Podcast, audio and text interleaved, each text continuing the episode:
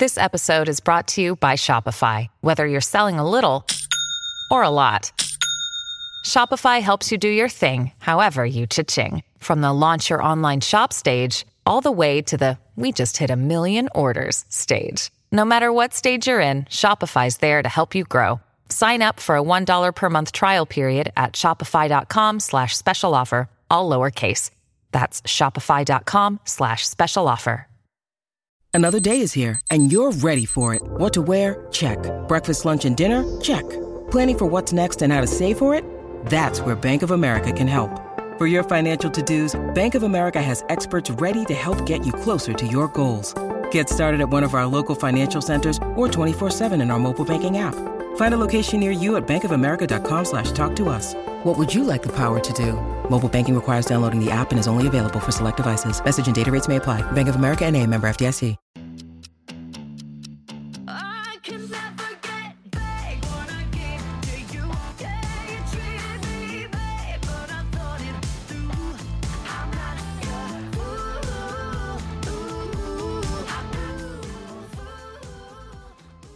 Welcome to Strike Talk. This story is true and relevant, even though it will sound like the beginning of a fable. There once was a man who had the bad luck to gain power before he gained wisdom. His name was Pyrrhus, and during Greece's Hellenistic period in 306 BC specifically, he was made king of Epirus at the age of 13. Everything about him seemed mythic. His name literally meant flammable. He was a second cousin to Alexander the Great, and it was said that anyone with a disease of the spleen could be cured by the mere touch of the big toe on Pyrrhus's right foot. He was not a great CEO. He struggled with managing money and always overspent, especially on mercenaries. To use a modern term, Pyrrhus was big on mergers. He married five times in his short life. He was surrounded by intrigue, lost his throne for four years, then won it back. But in some way, the intrigue served him. In 302 BC, Greece was plunged into the War of the Successors, a fight between five rival generals, each of whom had sworn to share power after Alexander the Great's death, and each of whom then violated that oath out of a naked desire for singular control. It was like fighting for market share, but with swords and sandals, and Pyrrhus was good at it. Many thought he was the foremost military strategist of his day. When the War of the Successors was over, two generals were left standing Pyrrhus and a rival named Neoptolemus. Despite hating one another, they agreed to share power, an alliance no one thought would hold. It didn't. Pyrrhus soon learned that his alliance partner, Neoptolemus, was plotting to kill him, so he invited Neoptolemus to dinner, presumably at a restaurant owned by Wolfgang Puck, and had Neoptolemus murdered on the spot. With his rival gone, Pyrrhus went into hostile takeover mode. Soon his holdings included all of Epirus and Thessaly, half of Macedonia, and two theme parks. But what he wanted was Rome. Rome was not an empire yet, just a startup. But many Greeks lived in southern Italy, and the growth of Rome's military to the north made them nervous. That gave Pyrrhus the justification to attack. To be sure it was the right thing to do, he consulted a priestess called Pythoness, better known as the Oracle at Delphi, who was said to speak for the god Apollo. The priestess promised him a victory. So Pyrrhus sailed across the Strait of Otranto with 20,000 infantry, 3,000 cavalry, 2,000 archers, 500 slingers, 20 war elephants, and two labor negotiators, and he attacked, first at Heraclea and then at Asculum. The oracle proved to be right.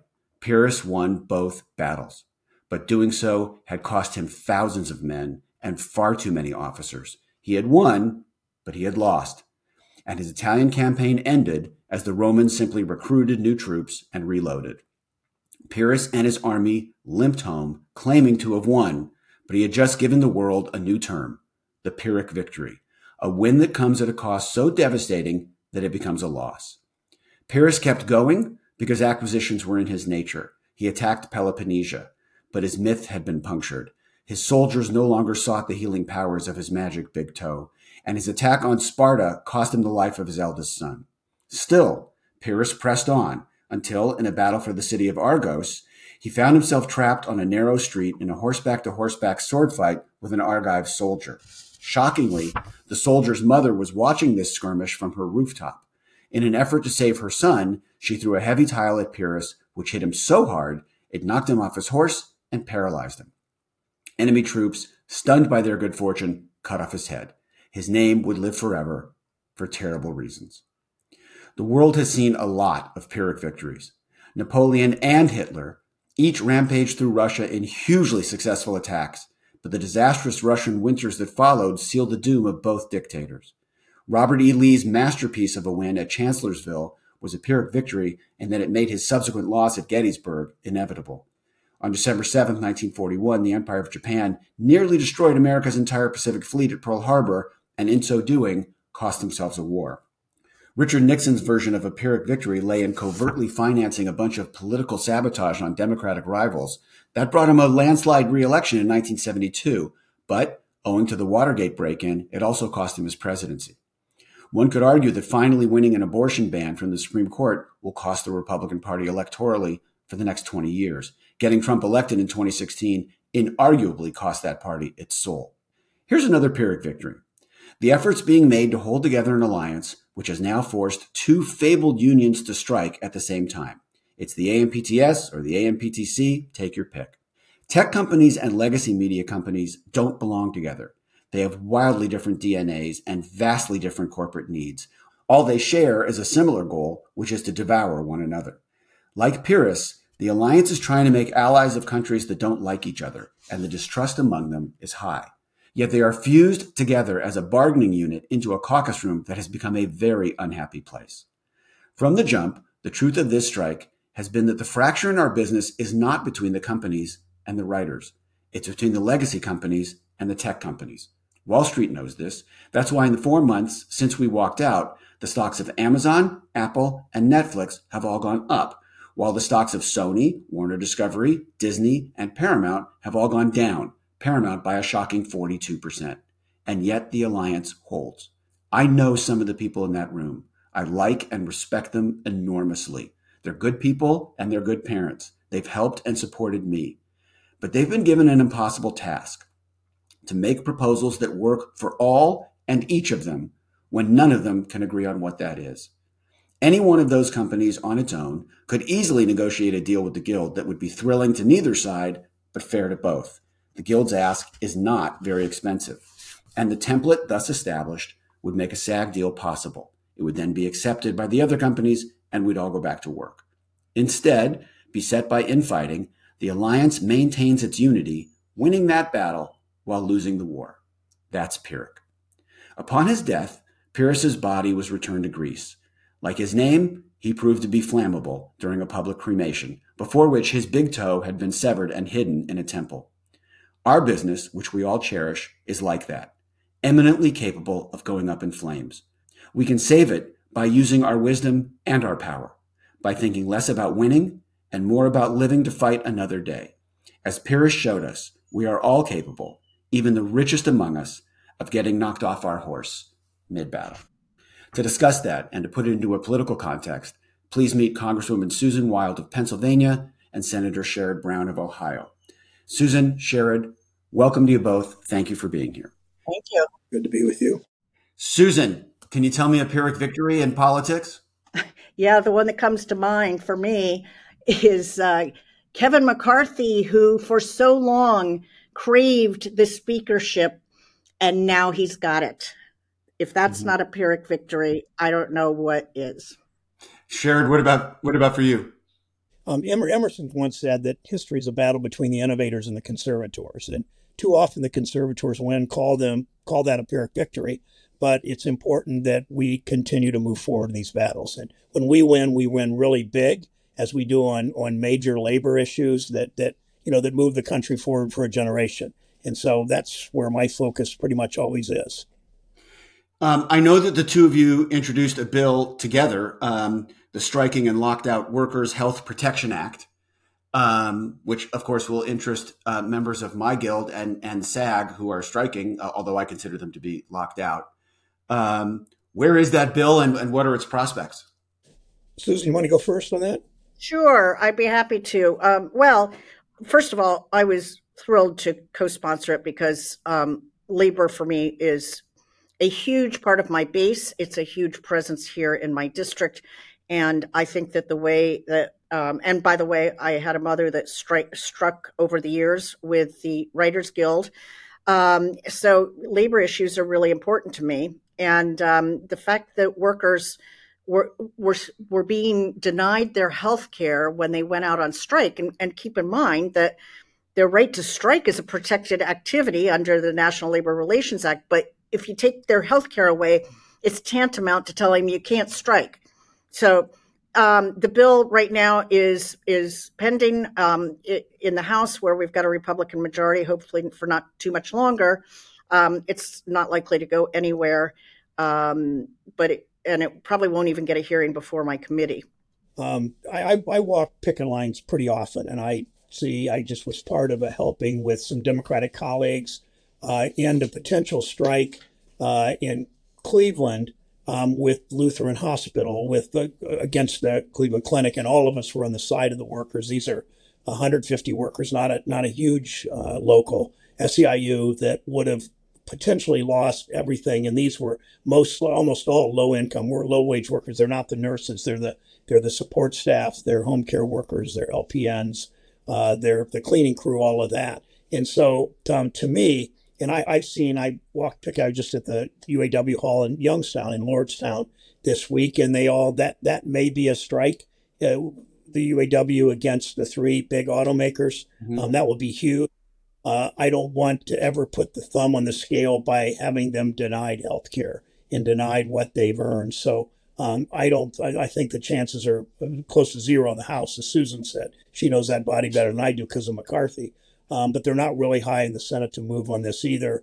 Um, most Democrats overwhelmingly support this idea, um, but we also they also know that the House won't move on it. But something I'd like to do: we win the majority in the House, keep the majority in the Senate, reelect Biden. So I serve on a committee which, when I was elected and came into office in 2019, was called the Education and Labor Committee. I've been on it ever since. But when the Republicans took the majority um, last year, they renamed it the Education and Workforce Committee because apparently there's something wrong with the word labor. And I can assure you that as soon as we take back the majority, it will be go back to being the Education and Labor Committee, which is what it should be. Okay, can you take me through that? You know, one of the things that we talk about on this podcast all the time is the power of language. Um, uh, you you know, for example, if if you call something universal background checks in uh, on the issue of guns, it's not nearly as popular as if you call it violent history checks. If you call it Right. violent history checks, ninety five percent of the country suddenly agrees with you, including seventy three percent of the NRA. But forgetting that, why do you suppose uh, Republicans don't like the word labor? Well, I assume they don't like the word labor because it it the connotation is organized labor, and of course they they loathe organized labor. Um, I you know you could say that the word labor and workforce are synonymous, but I I don't really think they are. I think the use of the word workforce, in some ways, is um, almost um, demeaning. And by that, I mean, you know, workers are not just cogs in a wheel that show up and, you know, insert widgets in parts and then go home um, after way too many hours on a, uh, on a factory line. They are, you know, they're skilled, they've got a craft. Um, it's what organized labor is known for their apprenticeships and, and their training. And that's why union products are generally, in fact, almost always a better product if you are buying or uh, either the, a product or a service. And so um, I assume that's they don't like the, the connection to organized labor. And that's exactly why I think it should be the Education and Labor Committee. And when you are uh, talking to Republican colleagues uh, on that committee, and I'm assuming they're not all MAGA crazies, there must be some um, centrist Republicans on that committee. Yeah, not oh. so much. Not so much on that committee, Billy. Um, just to give you to give you a flavor of things. Uh, not too long ago, remember it's education as well as labor. Uh, we had a what we call a markup of a bill that went till three in the morning that was all about trans kids in sports. So that probably gives you a flavor for what the committee is like right now um, under the chairpersonship uh, of Virginia Foxx, who is as far right as they come. And And, I would say there are not really any moderate. There are really no moderates on that committee. And are they openly hostile to uh, the the the goals of labor? Yes. Um, they are openly hostile because they they would they would message it by saying that it's uh, inflating prices, um, that that that labor unions are taking part of the, the workers' wages for union dues. You know, they have all kinds of ways of messaging organized labor as being bad, but what it ultimately comes down to, and they don't say this, but what it comes down to is it cuts into the profits and the control that uh, large corporations and industries have um, when workers unionize. And that's what they and their corporate donors don't like. Sure. Do you think it's possible for a company to own too much? Sure, it is, and I. Um, you can look at some big tech firms. You can look a lot of places, uh, and um, but it's it's always the most important thing to me is um, these that, that workers get a piece of the pie. If corporations, if, if there's a there's a big merger going on in Ohio right now with Kroger Company, and uh, those workers, it's a it's a huge, hugely organized, overwhelmingly union plant, union um, set of stores. Um, many of them are in California, so I won't go into the details there. But um, when workers have a seat at the table, everything's different. And I want workers to have a seat at the table, whether it's Apple or Amazon or Kroger or GM. And too often they don't. But if they're at the table making decisions on behalf of their members, um, that really under uh, it, it really does um, prohibit a lot of the problems that these big corporations have. It, I mean, it goes, it really goes down. I, I spent a lot of time in a place called East Palestine, Ohio. It's where the big rail, uh, not far from from Susan State, right across yards away, literally. And um, those were that that that that company, Norfolk Southern, followed the Wall Street model. You lay off workers, your stock price goes up. Uh, the, the the executives uh, do buybacks. The, overall, the, the rich get richer and workers get screwed with this Wall Street model. And um, that to me is to always examine it through the eyes of workers. That way, that workers be at the table to organize and to, to have a say for those people whom they represent. In in East Palestine, could we make the argument that the layoff of workers um, was causative in terms of the crash itself? We don't know for sure, but we do know we do know that um, the previous administration work weakened worker safety laws. Uh, we do know that uh, track inspections were fewer uh, as a result of us. We do know that that there is not as many personnel on the train as there have been in the past. The railroads now want a law to allow them to have one engineer, no conductor, one engineer, one human being driving trains that are 200 plus cars long. That makes no sense. That's what they're fighting for and using all their connections with lobbyists in Washington. Uh, we know that um, that uh, that the rail lobby fights all kinds of safety rules. When you bring a train through a community, through a state, uh, the work that the communities don't know on that train, the local workers, the local fire departments, all that. So I don't know if that train crash would have happened uh, with with with uh, if the company had done layoffs. I think it makes it more likely. It's not just we saw the the, the derailment in East Palestine. We saw six other derailments in my state uh, within six months of that derailment. None of them were serious because they weren't carrying these kind of hazardous materials. Ohio's got the third most rail lines of any state in the country: Texas, Illinois, and Ohio. And because we're an industrial state and everything goes through Ohio when they're carried on trains, and uh, we need much better. And the rail lobby is, you know, you can you can look, Billy. You have a real sense of history, evidence from the books behind you. Um, we know that the most prosperous groups in America for 100 years have been Wall Street and the rail lobby and the railroads. They've gotten their way with Congress and regulators far too often for far too long. Um, that's why we stand up to the rail lobby as We stand up to Wall Street and fight back. Well, this gives me a great political overview. Uh, now let's talk about one issue in particular. Um, one of the issues that we're dealing with in our strikes out here, uh, the, the Writers Guild and SAG-AFTRA, uh, has to do with AI. And I'm Mhm. wondering how aware you are and how aware DC is of AI as a looming threat to labor. Is it something you deal with quite a bit? I'm very much aware of the threat to creative talent.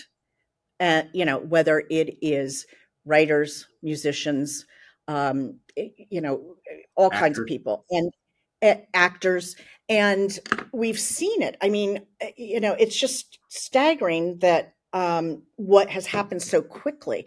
And so there are leaders in Congress who are very focused on this. Ted Lieu of California, of course, is one of them.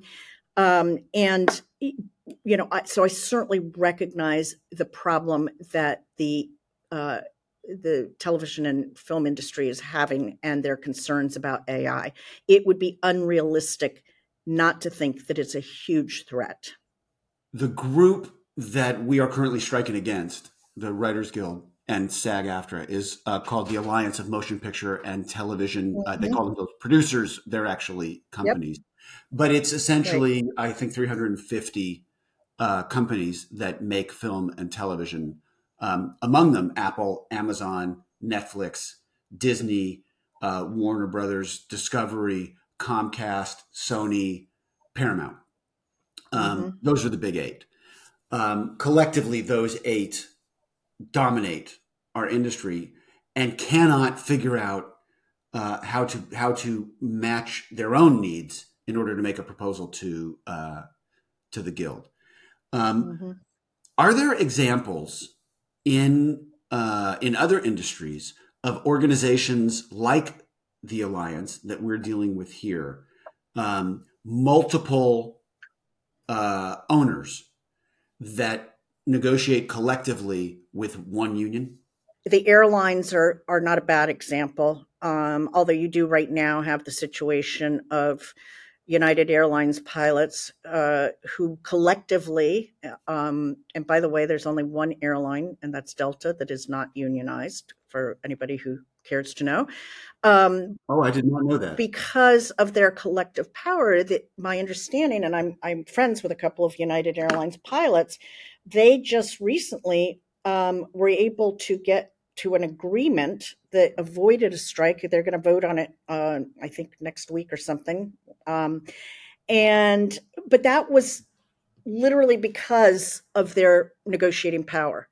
Um, and it, you know the one airline that isn't unionized those pilots don't have and and their flight attendants by the way don't have that kind of power It's interesting that you would bring up pilots um, because they serve as another example uh, when you think about the benefits of organized labor. Uh, for years prior to 9 11, the Pilots Association was screaming about having doors to cockpits that were locked right and that were protected Mhm.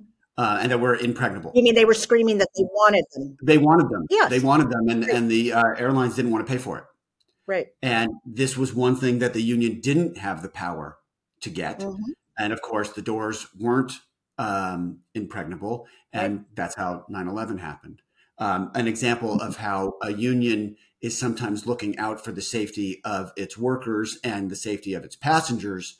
Um, and management in that case wasn't listening. of course I um I would add one other real quick story. My wife, who is a well-known writer who knows Billy, she um she was 16 years old. Her dad carried a utility workers union card for 37 years.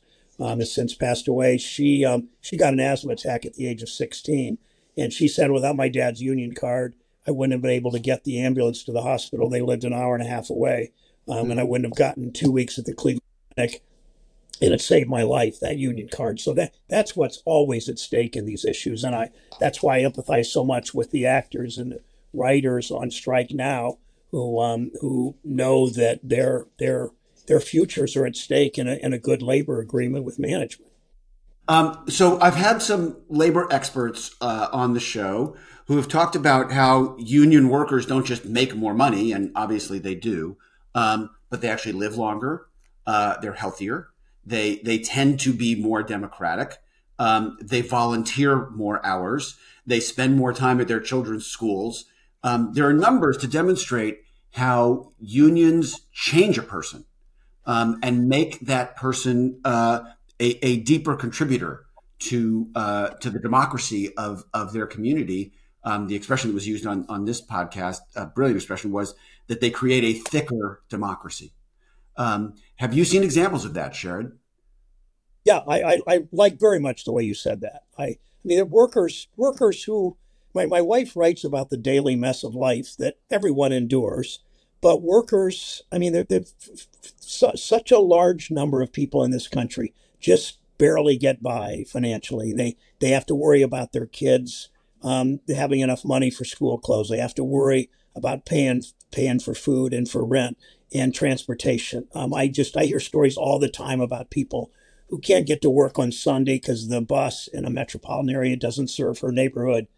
This, they serve six days, not the seventh day. They have to Uber to work, or they'll get fired, and that eats up a big part of it. All those kinds of things. The union workforce rarely has to worry as much about. So you're right. It's it's better wages, it's better benefits, it's safer work conditions, it's um it's a more secure retirement. It's reliable. It's a reliable way to make a living rather than cobbled together. And it's a big part of it is control over your schedule and your life. So you actually have some say over.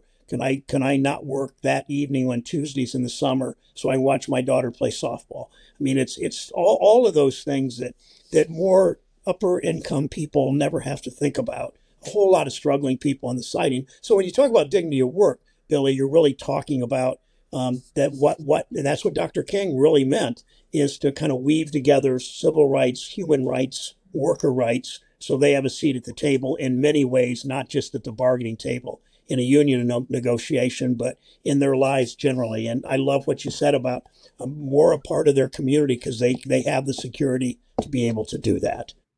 I want to talk to you about government's role again, but in this case, once a strike has begun. Um, both SAG and AFTRA were forced into striking uh, by contract offers from the alliance that would have put both of our guilds uh, out of existence within five to 10 years and would have been devastating to our members. So, of course, there was no choice but to walk. But now a lot of people are paying a price for it. The state of California is paying a price for it. So is the state of New York. So is the state of Georgia. Um, and it's not just people who are on strike that are hurting. It's all kinds of craftspeople. It's Teamsters. It's IATSE. Um, it's the person who owns the coffee shop. It's the person who owns the dry cleaner. It's it's the dog walker. Um, it's the babysitter. It's everybody who's now not being employed because people in our business aren't making any money. Um, when the government sees that kind of widespread pain um, uh, as a result of a strike, what is the government's appropriate role in terms of stepping in and trying to provide mediation, uh, or is there no such thing? I am not a fan, for the most part, of government getting involved once a strike has started. I do think you mentioned the role of mediation, that kind of thing. I think government should be there as a willing um, arbiter if industry and the union uh, both want it. But I'll give you an example, a recent example wh- when UPS looked like it was going to go out on strike, the Teamsters were going to strike, and that was just that was really going to be devastating for you know everything's online now. We talked about amazon prime before but you know that was really going to be huge.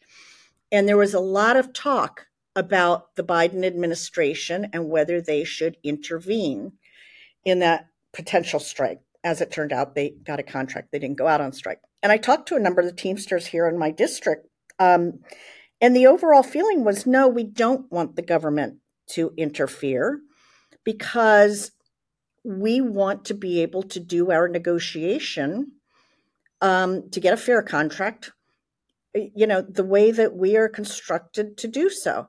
Um, and, you know, we're seeing this, we're seeing now, of course, UAW um, is threatening to strike. That, that could be another situation where people could make the argument that the government should get involved because so many people and so many supply chains will be affected but I do think I think our role, I'm going to say our role because I'm a member of government, is to do everything we can to make unions strong so that they can then negotiate their best deal with their employers. Once you get involved, you know, I used to be a lawyer, uh, Billy. I, I spent 35 years trying cases. So, you know, I, that also means that I spent a lot of time in judges' chambers settling cases and you know i i never wanted to have my hands tied in a negotiation i wanted to be able to negotiate the best possible outcome for my client without a judge telling me what he or she thought i should do and it's i kind of view this the same way Sure. Let me ask you a question. I mean, so much of, of your career has been about the dignity of work. Um, where do you see big picture labor uh, standing today? Do you feel like labor, whose power was who certainly took a hit, um, do you feel like labor is making a comeback? Yes, uh, labor is. I've just seen. I've seen so much more life in the labor movement now. Young people overwhelmingly want there to be unions. I I've been to Starbucks and walked and helped in organizing drives in, in Youngstown last week, as I said, with Ultium workers. We did this this really cool program. I I didn't really help build it, but I got to speak at their graduation. Uh, we know the building trades, uh, carpenters, electricians, millwrights, elect, uh, union uh, laborers, operators, uh, pipe fitters have traditionally not been a place where a lot of women and people of color have worked. That's changing dramatically. This graduation exercise was a pre apprentice training graduation, and those are going to be more people in the trades. I see that. People know that joining a union gives them a middle class lifestyle. Uh, they know how it changes lives. They know how it makes the economy more efficient and makes workers more productive. Um, I think that's that's seen across the board. And this is the best time. I think we have the most pro-union president um, that we've had in some time. So I I think it's really important to seize the moment as Susan's doing in the House uh, to move forward on the protect the right to organize. I I am convinced if we win if we win the House, and I think we're going to keep the Senate, reelect the president, we're going to have the protecting the right to organize passed. That will make it that will take many of the barriers from organizing, put knock them down, and give people the chance to join a union if they vote to do that. And that's so important for the future of the country. Susan, is labor still uh, uh, a huge force in electoral politics in America? Oh, hell yes. I mean, I will say um, that, I mean, look, I come from a district that was the home of Bethlehem Steel, the, the late, great Bethlehem Steel, as I call it. Um, this was and is a strong labor community. Um, it's become much stronger over the last 15, 20 years. There were a number of years after the demise of Bethlehem Steel, which, for the for anybody who doesn't know, had to go out of business because of outsourcing steel to China. Um, and it was devastating to this community. We had workers, middle class workers, where one person could could could work and the other could stay home with the kids, and they earned a living wage. And you know, it was th- thanks to labor unions. Mack Trucks is also based here, another great union employer. Um, and so, uh, what I have seen here in this district is there was a period of time when service industries were on the rise after after Bethlehem Steel uh, went out of business in the late 90s, and and they were not as susceptible to being um, uh, organized or labor organized. But manufacturing has come back in a big way over the last 20 years here, and with it, the rise of labor unions. And everything that the senator said a few minutes ago, and I think you said it too, Billy. Younger people are interested in being part of a labor union.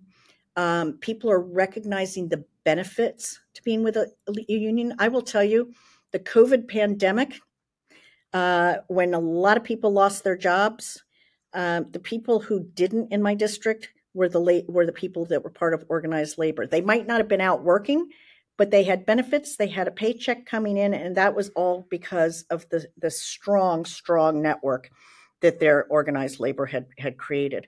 So, um, yeah, we're we're certainly seeing a strong comeback here. We've we're fortunate in this district to have a lot of manufacturers who understand the importance to our community of of having organized labor. Um, so it, it it's definitely coming back here. It's it's going strong, and I it predict that it will go stronger. And by the way, that's one of the reasons that I'm working to pass the PRO Act in the House, and why when we get back the majority, the Education and Labor Committee will again take up the PRO Act. Um, we have got you know the past four decades, big corporations and the wealthy have been getting richer, and working families have been struggling to get by um, we've got to make sure that workers are empowered to fight for the wages they deserve. Can you give us the one minute pitch on the PRO Act? Sure. I'm happy to give you the the pitch on the PRO Act is is that it is the most important tool for any person who works for someone else that we have ever contemplated. Um, it is it protects workers and most and what it does is it preserves their right to organize. So I will tell you when back when we had the majority and we had hearings on the PRO Act, we heard from so many people about how they could not have even a meeting to discuss organizing on company premises during company time. And yet, management could have forced meetings that you had to attend or you lost wages, um, talking about the evils of unions and, and, and why they shouldn't have them. Um, corporations literally spend hundreds of millions of dollars a year to bust up unions. And here's a killer they're allowed to deduct that money from their taxes as a business expense. Um, I have a bill Wow. called the No Tax Breaks for Union Busting Act, um, which would end the subsidization of corporate union busting and put American workers first. So, um, but we've got workers are the reason that people like Jeff Bezos are billionaires. Um, workers are the reason that we have so many incredibly strong and wealthy corporations, but it's all, it's not, the, the benefit to the workers is not going along with that. Here we are, incredibly successful. This country's seen a resurgence of manufacturing, um, which is just going to increase. And um, and yet workers aren't being appropriately compensated it, when you look at the comparison with what their uh, their CEOs, their C-suite people are earning. So um, you know, it's I think the PRO Act is essential. Listen, I I come from a union family. My mom was a newspaper reporter. Some of your listeners may remember the Los Angeles Herald Examiner. Uh, I do. She wrote she wrote for the Herald Examiner, and they went out on strike.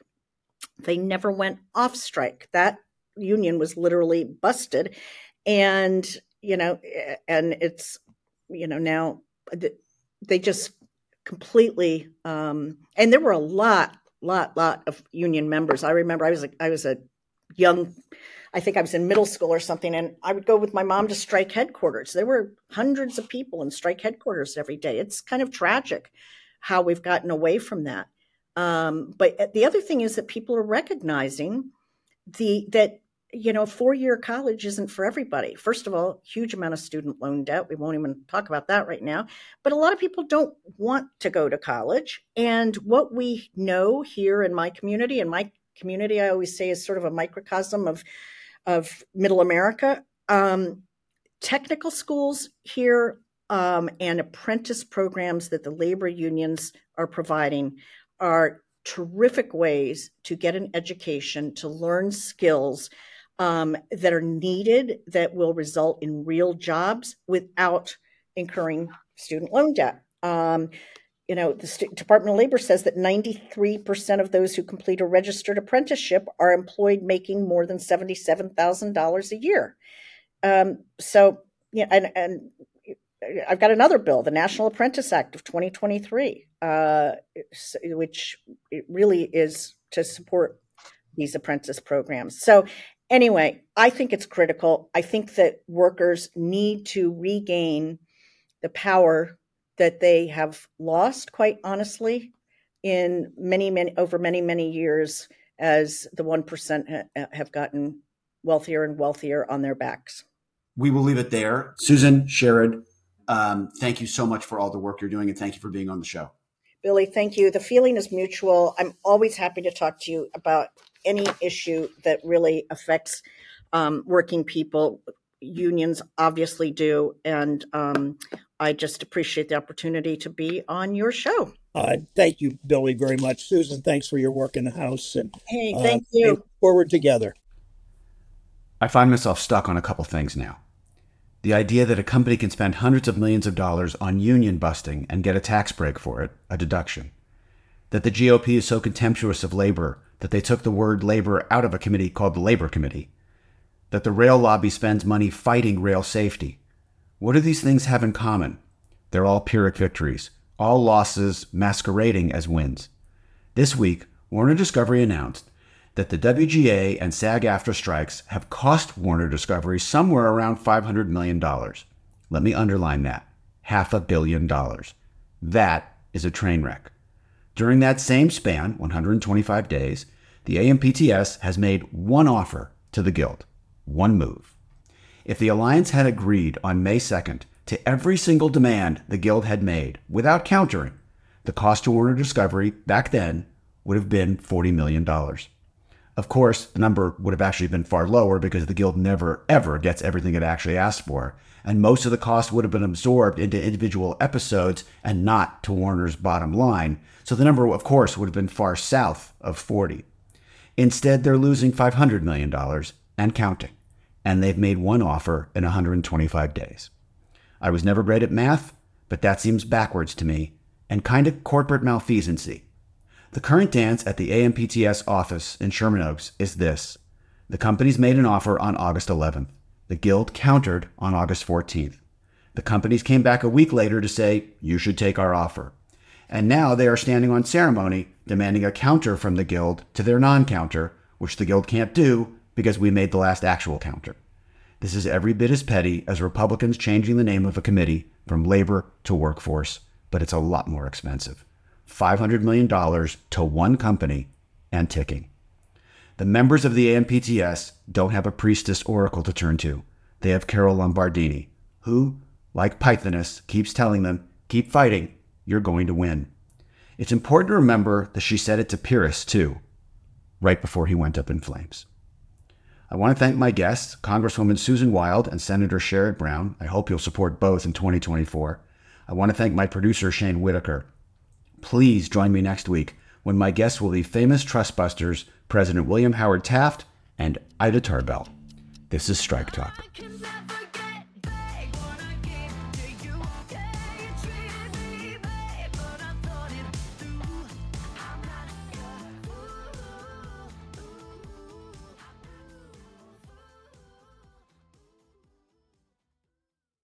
your America. We are endowed by our Creator with certain unalienable rights life, liberty, and the pursuit of happiness. At Grand Canyon University, we believe in equal opportunity, and the American dream starts with purpose. To serve others in ways that promote human flourishing and create a ripple effect of transformation for generations to come. Find your purpose at Grand Canyon University. Private, Christian, affordable. Visit gcu.edu. We are actuaries. In a world filled with unpredictability, we use our math skills to navigate uncertainty. Actuaries make a difference in people's lives across industries and the world. Actuaries have the freedom to work anywhere, and according to US News and World Report, we're the 25th top paying career. Make an impact as a fact seeker and a truth teller. Use your math skills for good as an actuary. The world needs you.